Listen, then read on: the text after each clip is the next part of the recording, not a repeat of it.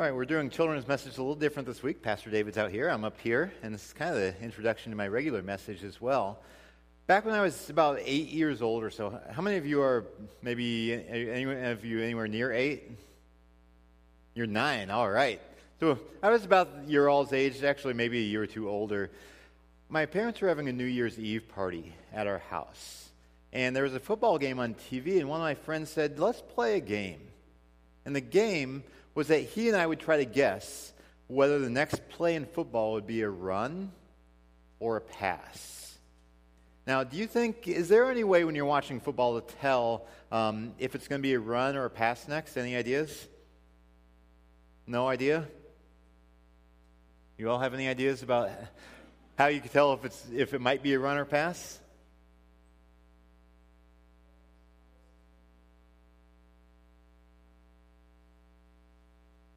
The end zone?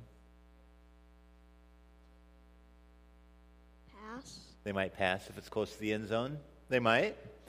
Yeah, I mean, that's one of the things. The place you are in the field, how much time is left, how far it is till the first down, those are all factors that might uh, in, influence whether it's going to be a run or a pass.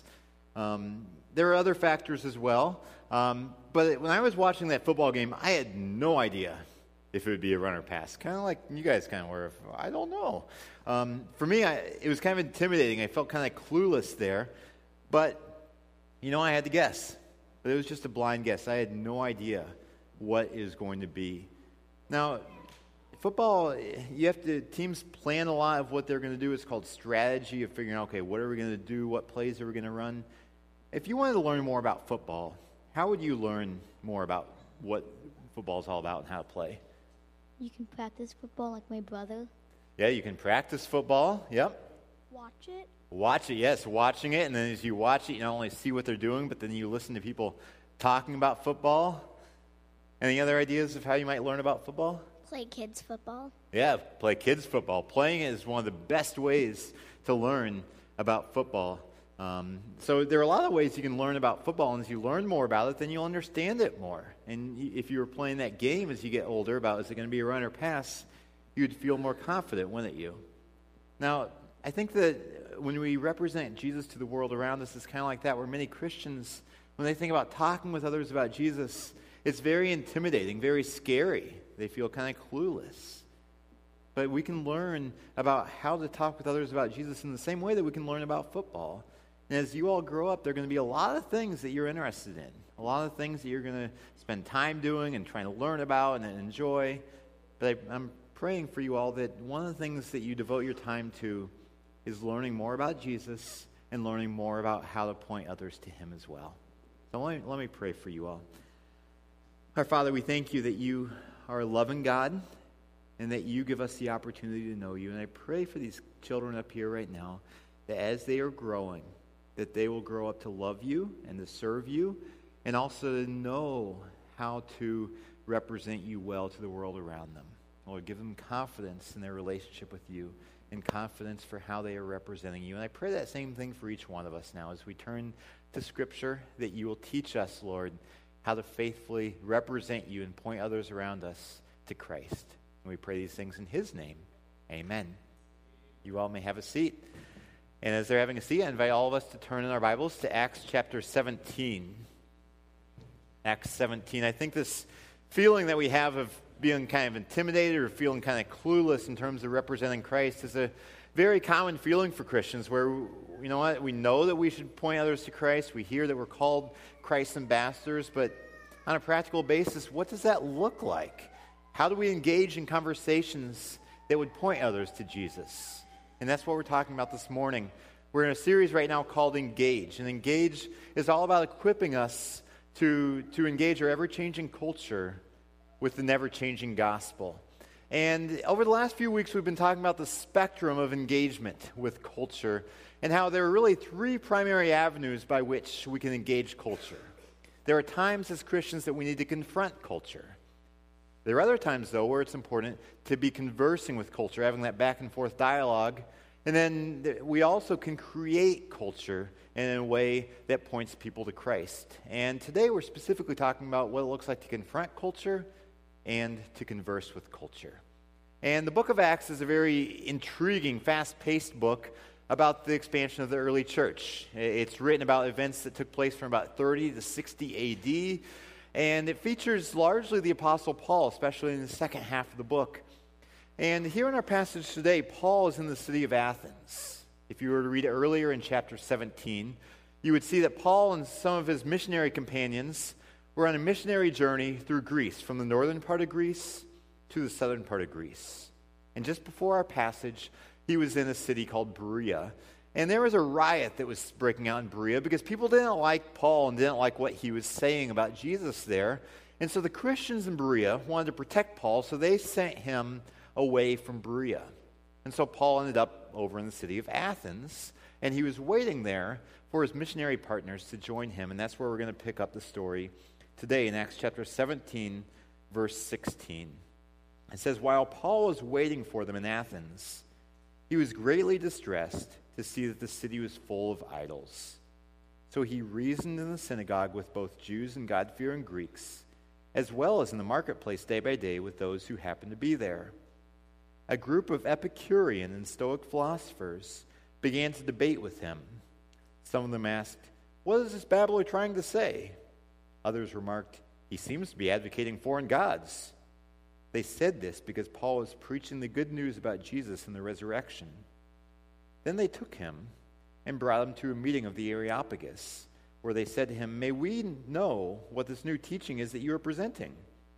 You are bringing some strange ideas to our ears, and we would like to know what they mean.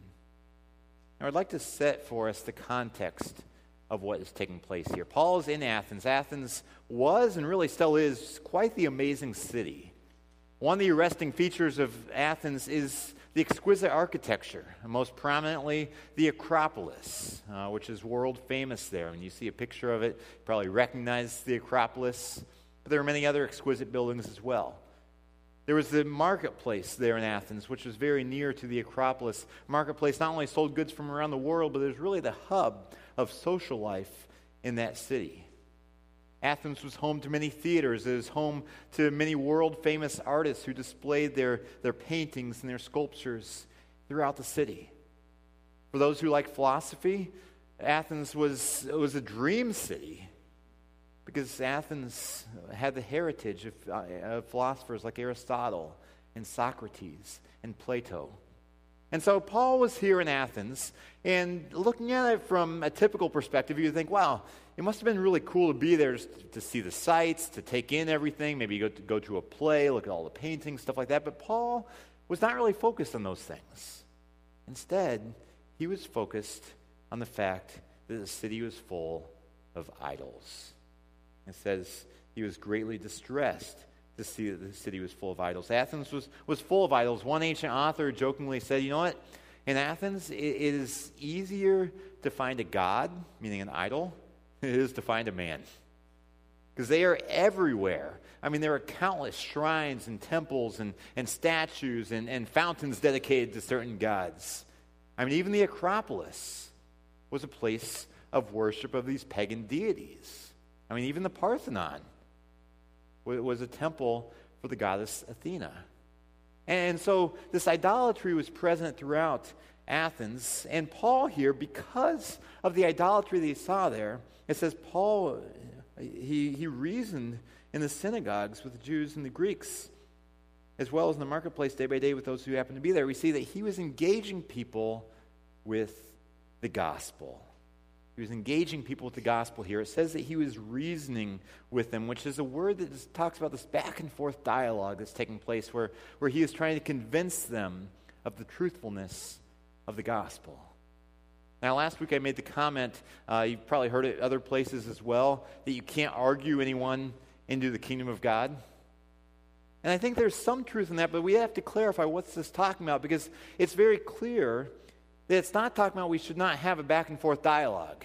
We shouldn't field objections and questions and stuff like that because Paul's reasoning with them. Earlier in Acts chapter 17, verses 2 and 3, it says, As was his custom, Paul went into the synagogue and on three Sabbath days, he reasoned with them from the scriptures, explaining and proving that the Messiah had to suffer and rise from the dead. So he reasoned with them. It's this back and forth dialogue. He was explaining from the scriptures, building a case for Jesus being the Messiah, and he was trying to prove that case.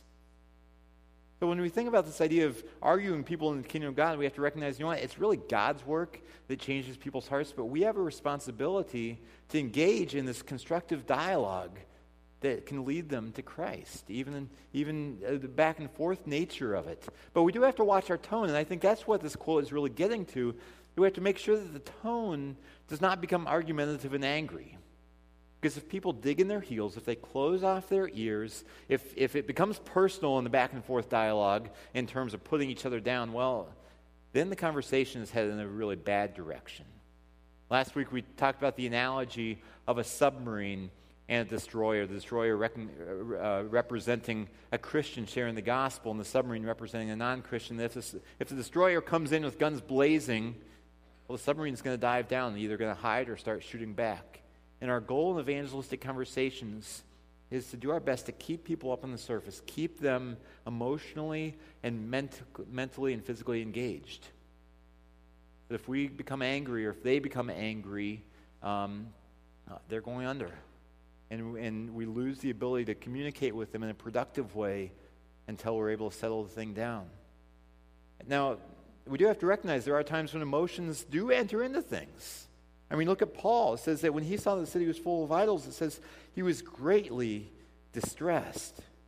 He was greatly distressed. Another translation says that his spirit was provoked within him. It's talking about this, even these strong emotions, maybe even an anger that's welling up inside of him as he looks at these idols. But he's able to, te- to keep those strong emotions under control because he knew, you know what, if he loses control of his emotions, it's going to make him look bad, going to make, make Christ look bad He's going to lose the ability to persuasively point people to Christ. And so we see here that Paul, he's reasoning in the synagogues uh, with the Jews and God fearing Greeks. He's reasoning in the marketplace day by day with really anyone who's there who, who's willing to talk with him. But then along the way, it says a group of Epicurean and Stoic philosophers began to, to, debate, to debate with him. And you may wonder okay, who are these people? Epicurean and Stoic philosophers? Well, they were the two main schools of philosophy there in Athens at that point. And they come up to him and they're curious. Uh, I mean, they enjoy talking about new ideas. But one of them just, just has a blatant put down of Paul, saying, um, saying, What is this babbler trying to say? I mean, this idea of a babbler is someone who just doesn't really know what they're talking about. They're just kind of picking up little ideas from here and there, and they're just presenting them, but they really don't know what they're saying. So it's, it's a real put down. Others of them are saying he seems to be advocating foreign God. And the reason is because he was talking about the resurrection. In that Greco Roman culture, they didn't have a category for understanding or appreciating a physical bodily resurrection. See, their view of life and of the afterlife was one where their body was evil and it was kind of entrapping their soul, which was good. Their, their true self was their soul, but their body was evil. So death, in their view, could actually be a good thing to shed the body, so that way their soul would be free.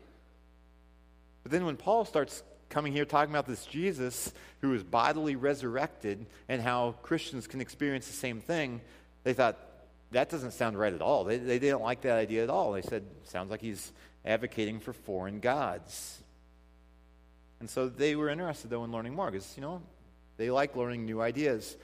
And so it says that they took him and brought him to a meeting of the Areopagus.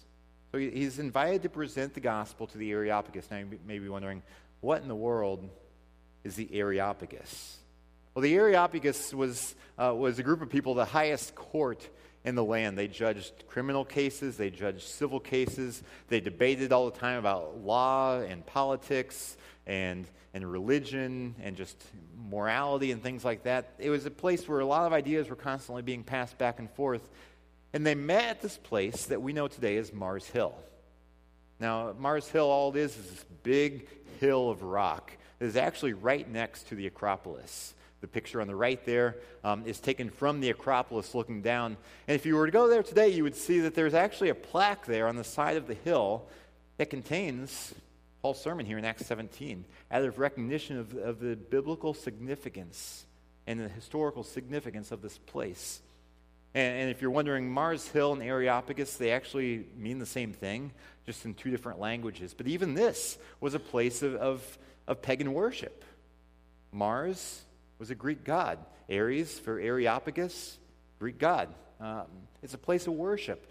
But I mean, you see, Shelley and I had the opportunity to go there a number of years ago. You see, we're standing there, we're symbolically reading Acts 17 right there on Mars Hill, where Paul delivered this speech.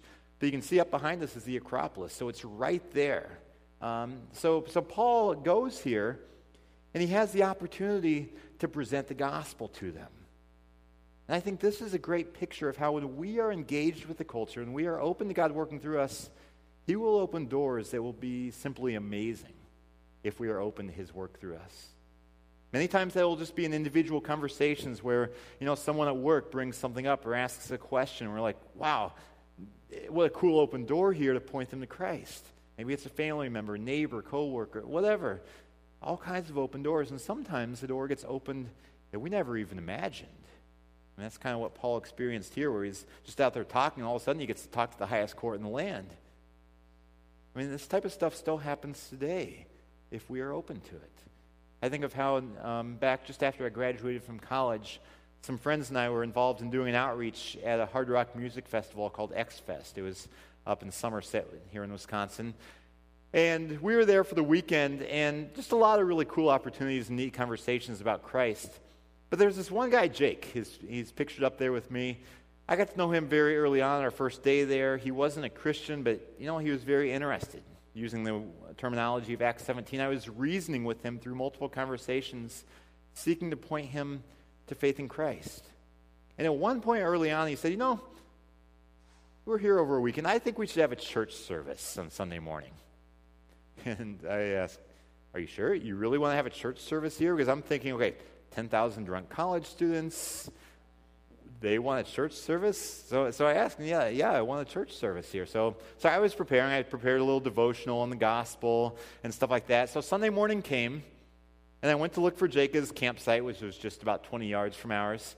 And, and we couldn't find Jake anywhere. Eventually, I found him um, just basically wasted in a van. And I said, Jake, we were talking about this church service. Do you still want to do that? He said, I can't get up, but why don't you do it anyway? And so I went down to the campfire where there were probably a dozen or so of his friends around there. We got to know some of them through the weekend. And so I went down there and said, Hey, Jake, he and I were talking, and he just wanted to do a church service. He's obviously not in the greatest condition right now, but what do you guys think? You want to do a church service here? And they said, Yeah, go for it. And so here I am, middle of this campground. Um, I mean, a lot of cra- wild and crazy stuff was going on there through the weekend, but it's an open door to share the gospel with a dozen and ten of people around the campfire there. So I, I shared the gospel with them and, attempted to be in a relevant way. One of my friends uh, shared his testimony of how he came to faith in Christ. He had a similar background to many of the people there. A lot of rough things had gone on in his life. And then we fielded questions about Christianity for the next 10 or 15 minutes.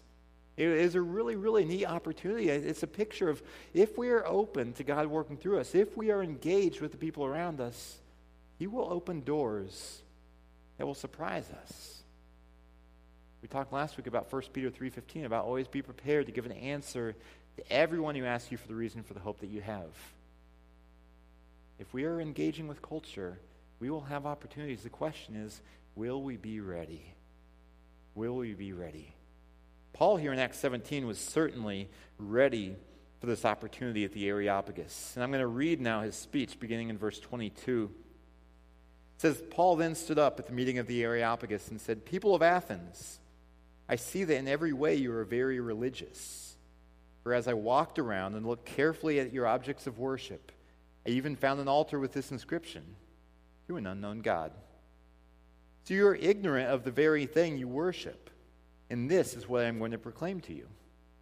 The God who made the world and everything in it is the Lord of heaven and earth, and does not live in temples built by human hands. And he is not served by human hands as if he needed anything Rather, he himself gives everything, everyone life and breath and everything else. From one man he made all the nations, that they should inhabit the whole earth, and, be, and he marked out their appointed times in history and the boundaries of their lands. God did this so that they would seek him and perhaps reach out for him and find him, though he is not far from any one of us. For in him we live and move and have our being. As some of your own poets have said, we are his offspring. Therefore, since we are God's offspring, we should not think that the divine being is like gold or silver or stone, an image made by human design and skill. In the past, God overlooked such ignorance, but now he commands all people everywhere to repent. For he has set a day when he will judge the world with justice by the man he has appointed. He has given proof of this to everyone by raising him from the dead. Now, there's a lot here. We're actually going to be focusing on this passage a couple different times in this series. We'll come back to it in a couple weeks, looking at it from a different angle. But, but right now, I want to look at Paul's communication strategy as he's interacting with this pagan audience here. And it's important to recognize that, that he is starting at a place that they understand. Part of his communication strategy is starting at a place that they understand. He says, People of Athens, I see in every way you are very religious. All he's doing is just observing a characteristic of their lives. They are very religious, and this religiosity is a badge of courage or a badge of honor and pride for them. So he says, I see you're very religious. And then he points out one of the altars he saw there in Athens. Well, the altar said to an unknown God. That was the inscription on it. And you can imagine the people gathered there in the Areopagus, they would have immediately pictured in their minds where that altar was. So he's starting at a place that they understand. It's so important when we're talking with people about the gospel that we start where they are rather than starting just wherever we would like to. I mean, think about when you're visiting a mall, a mall that you don't know. If you're like me, you may not really like going to a mall very much. So many of you aren't like me in that respect. You like malls. You like going in malls and just kind of wandering around, seeing what there is to see. I don't care for malls very much. When I go into a mall, I'm there for a specific purpose, usually looking in a specific store. But if it's an unfamiliar mall, I don't know where things are. So what do I do? I look for a map. Now, on a map in a mall, there is pretty much always something that marks where you are. It's a star, it's an arrow, and it says you are here. And that is a key aspect of that map. When you really think about it, a map is, is quite worthless if you don't know where you are on that map. But once you're able to place where you are, then you're able to see what the route is to go where you need to go.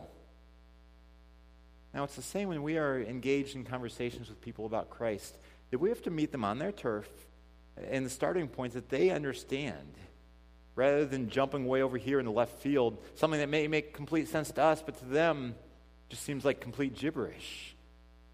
So we need to start right where they are rather than asking them to come over here to where we are in terms of a, of a mental starting point. And notice here where Paul didn't start. He didn't start by quoting Bible verses. Many times in evangelism, we think, okay, we need to do evangelism by, by just sharing a bunch of Bible verses. And you know what? There are certainly times where sharing Bible verses is very, very relevant and important in evangelism. And I find that when I'm talking with someone who has a significant church background, who has a, a significant respect for Christianity, then by all means, I want to be pointing them to biblical truths, even using the Bible or quoting from the Bible. It's very effective then. But what if the people I'm talking with don't even believe in God? What if they completely discredit the Bible? What if they're antagonistic against Christianity? What if they come from another religious background? What if they have no church background? They don't know a thing about the Bible. You know what? Then the Bible may very well not be the best starting point. I have found times when I quote a Bible verse or refer to the Bible in a conversation with a non Christian that they get, actually get upset. I've had a couple of people get angry with me, telling me, don't quote that Bible to me. Or, or one person once said, you know, tell me this stuff, but I don't want to he- hear it um, using Scripture, using the Bible verses. Just tell me what you're thinking here. Because what can end up happening if we don't start where they are is that it's kind of like that submarine. Ends up going under. They disengage. So we want to keep them up on the surface, keep them engaged. So we need to start where they are. And this is the practice of Paul. And throughout the book of Acts, we see that when he goes into a Jewish synagogue, uh, meeting with people who have a reverence for Jewish scriptures. He is using the scriptures to reason with them about Jesus the Messiah. But then when he goes into another place like, like Athens, a place of pagans where they are not worshiping God, they don't really value God, they don't really revere Scripture at all, then he starts at a different point. But he's still pulling in biblical principles.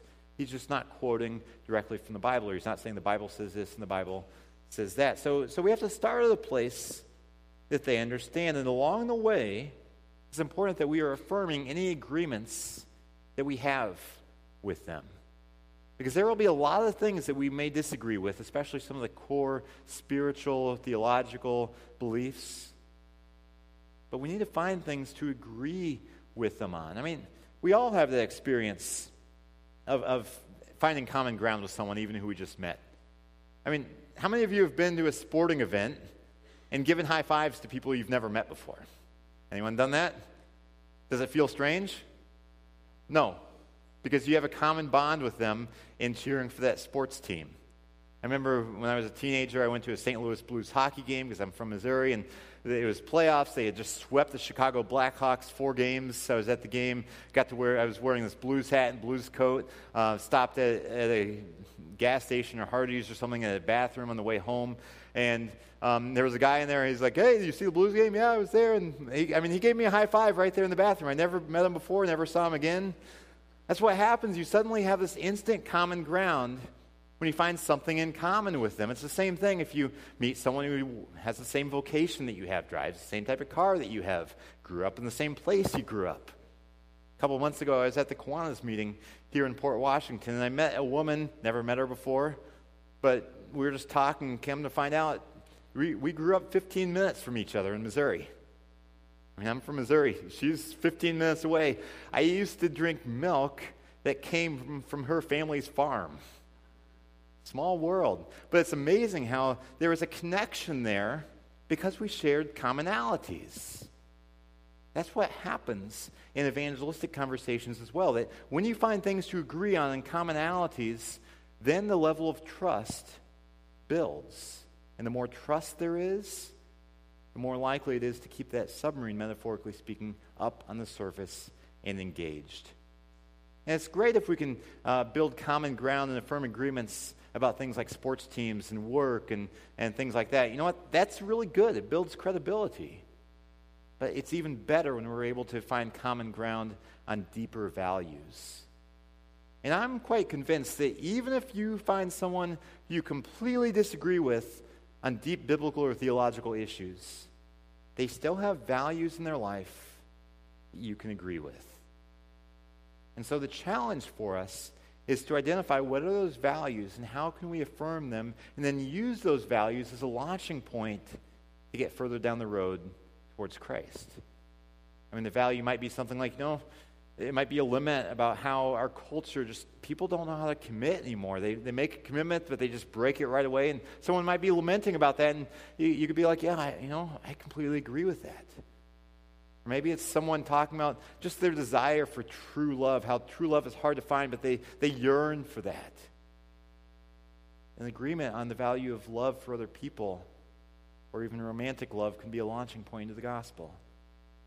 Or maybe you find someone who says, you know, I'm just sick of Christians. You may, may not agree with that, but they may along the way say, you know, there has been so many wrong things, so many atrocities committed in the name of Christ down through the years. They quote the Inquisitions and, and the Crusades and stuff like that. And you can say, you know what? I agree. There has been a lot of bad stuff done in the name of Christ. And then you could you get that agreement. I mean, it's kind of shocking for people sometimes when you do agree about those things. But you use that to build credibility and agreement, and then you can use those things to launch deeper into conversations about Christ. And you look here, verse 28 shows a remarkable agreement. I mean, Paul's already said, you know, you guys are religious, I'm religious. You know what? Here's this altar that, I mean, he could have pointed out all these other altars to false gods and criticized them. But instead, he finds an altar that he's not criticizing it so much as he's just pointing it out and then using it as a launching point further into the gospel. But verse 28 is very remarkable. he quotes here from two pagan poets. First of all, for in him we live and move and have our being. It's a verse that a lot of people know, even if they don't know where it comes from. The origin is a pagan poet. And Paul used it in this conversation to point to Christ. Another one, he says, as one of your own poets have said, we are his offspring. And so Paul here is referencing the, these, these poets' well known phrases that the people there would have agreed with. Now, it doesn't mean that he's agreeing with everything these poets ever said, certainly not. But he found these quotes to be very helpful uh, for building a launching point deeper into the gospel. And I think this shows the importance of as we engage culture to not cocoon. Remember, that's one of the ditches you can fall into if you're trying to engage culture is cocooning, isolating yourself from culture. We need to be critically engaged with culture. This is one of the reasons why I think there is value in reading biographies, reading other popular books. Um, that's one of the reasons I enjoy reading Car and Driver and Sports Illustrated, not just for recreational sake, but it gives, gives insights for ministry. I mean, for instance, just a couple days ago, I was reading a Sports Illustrated article about the basketball player Chris Bosh. He's a superstar in Miami Heat. Last season, he had some blood clots that went into his lungs. He was fighting for life and death in the hospital. Not just, um, is this, it wasn't just a question of, is my basketball career in jeopardy? It was a question of, my life is in jeopardy. And the interviewer for this article was interviewing him in his home and said, Chris, what did you learn from this? I mean, that's a time where you really process through life's big questions. What's your purpose in life? Stuff like that. And Chris Bosh, when asked that question, it says that he was sitting there on his dining room table in this interview. He slammed his fist onto the table and said, I am a ball player. And then he had an expletive right after that. I am a ball player. He said, You know what? As I thought about it, I mean, he has a family, he has other things going on in life, a lot of hobbies, but he said, That is the core of who I am. And to me, that provides a lot of rich ministry potential. Because if that is the core of your identity, and many people in our society do um, get the core of their identity and purpose out of something they do that is very transient, if that is the core of his identity, what's going to happen when he retires? That time comes for all professional athletes. What's going to happen then? Is there something bigger that you can identi- put your identity and purpose in? To me, that type of statement coming from Sports Illustrated is ripe with ministry potential if only we have eyes to see it and to apply it in our conversations. Why I read Fast Company magazine. Um, technology business helps me know what's going on. It's interesting, but it's also relevant for ministry.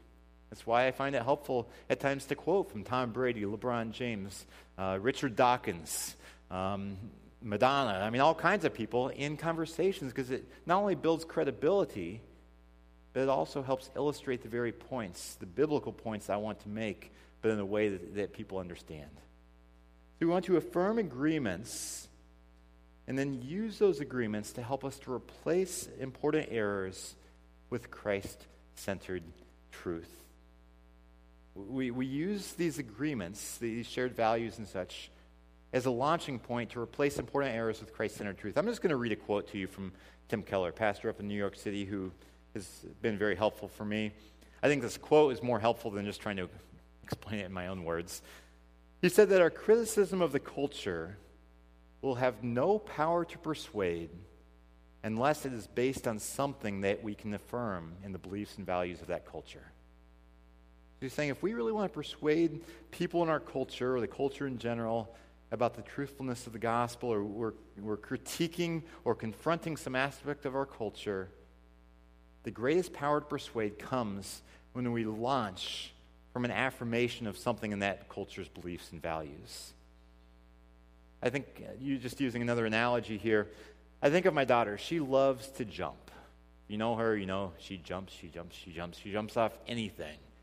We had to take the side off her crib a couple months ago because she not only learned how to crawl out of the crib, she would get up on the side of the crib, perch on top of it, and take a flying leap right off of it. We thought that's kind of dangerous. She loves to jump though. And a couple weeks ago, I was, I was out there playing in the yard with the kids. Tahila, our daughter, was three and a half years old, was swinging. She got the idea to jump off the swing, but not from a seating position, from a standing position on the, on the seat of the swing. She's standing there, holding on to it. And I try to tell her, Tila, that's not really a very good idea. Now, what happens if you try to jump that way off a swing? You land on your face. You do a face plant. I tried to warn her. She said, No, I can do it. I can do it. So I decided, okay, we have a teachable moment in progress right here. Sure enough, she tried to launch. She pushed with her feet. The swing went back, and she did a face plant right in the ground. She wasn't hurt. I mean, she was a little shaken up, but that's a picture of what happens. If we want to if we try to confront culture uh, whether it's culture broadly or just in an individual conversation if we try to confront something or are making a, a semi-controversial statement about christ or, or, biblical morality or something if we try to launch into that without solid grounding of, of a common ground commonality and, and some value that we've based that on odds are good we're going to fall flat on our face. We're not going to be persuasive and if anything then we're just going to make people upset. But look what Paul's doing here in this passage. He quotes these two pagan poets talking about the personal nature of God, how we are his offspring. And then he uses that as a launching point to critique their theological views. He says, Therefore, since we are God's offspring, we should not think that the divine being is like gold or silver or stone, an image made by human design and skill. He's saying, you know what? Look at us people. We are flesh and blood. We, we are active. We have a conscience. We, we can think. Why do you think that these idols made of, of uh, wood or stone or metal, why do you think those are gods?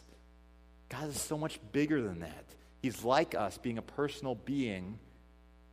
He's active, he's conscious, but so much more. And so Paul is building off the basis of a shared value in culture to then critique that culture and then point to Christ.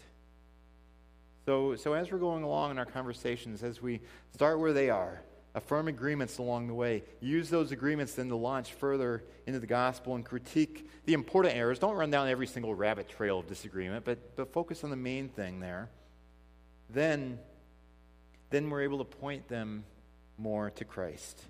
And here we see that he then calls them to repentance. He says, you know what? God calls all people everywhere to repent. But notice where in this presentation of the gospel repentance comes. It doesn't come at the very beginning. Some Christians think that in evangelism we need to call people to repentance at the very, very beginning. He doesn't do that. It comes later after he's already built that common ground and built the case. That's when he's calling for repentance. And this shows the importance of walking with people from where they are to Christ. I mean, you think about if you ask someone for directions. I mean, they could give you directions, say, okay, go up here at this street, turn left, and then you see this landmark, go over here. Those can be helpful. But what this is talking about here in this example of Paul is more like someone who says, okay, you need to get over there. I'm going over there too. Why don't you come with me? Or why don't you follow me? I'll take you there. That's a picture of the most effective evangelism there is. As you're empowered by the Holy Spirit, walking with them from where they started to where they need to go with Christ. And that's one of the reasons why, as a church, we, we, we focus on discipleship through relationships. That's one of our core disciple making values. It's that relational aspect, walking with people. You know what? It might be a long, long journey with many bumps in the road. If someone started out a long way from Christ, we can't expect there to be instant change overnight. Maybe there might, there might be for some people. For many, it's going to be a longer journey. And we are called to walk that journey with them, pointing them to Christ. Now, Paul here is a great example of the fact that people will have different responses. I want to pick up in verses 32 and 34 as we close. It says, after he gave the speech, when they heard about the resurrection of the dead, some of them sneered but others said, We want to hear you again on this subject. At that, Paul left the council. Some of the people became followers of Paul and believed. Among them was Dionysius, a member of the Areopagus, also a woman named Damaris, and a number of others. But we see here that there is a very mixed response to the gospel. And, and that's just what we have to recognize. That's, that's the case. Even Jesus, in giving the parable of the sower, or sometimes it's called the parable of the four soils, He's talking about a farmer throwing a seed out there, how some of the seed falls on fertile ground and grows up and is tremendously fruitful. But you have other seed that falls among the thorns. It grows up for a while and then is choked out. You have other seed that falls in hard ground, it never grows at all. And we aren't responsible for people's responses. Now, I do want to point out the fact that, that when people were upset with Paul here, it was not at Paul himself as the messenger. They were upset at Paul's message. It says, when they heard about the resurrection of the dead, some of them sneered. It's important, as we talked about last week, that when we are representing Christ, that we are not the stumbling block as messengers, but that we are so faithfully representing the gospel in a, in a, in a gracious, respectful way that if they stumble, they stumble over the gospel and not over us as messengers.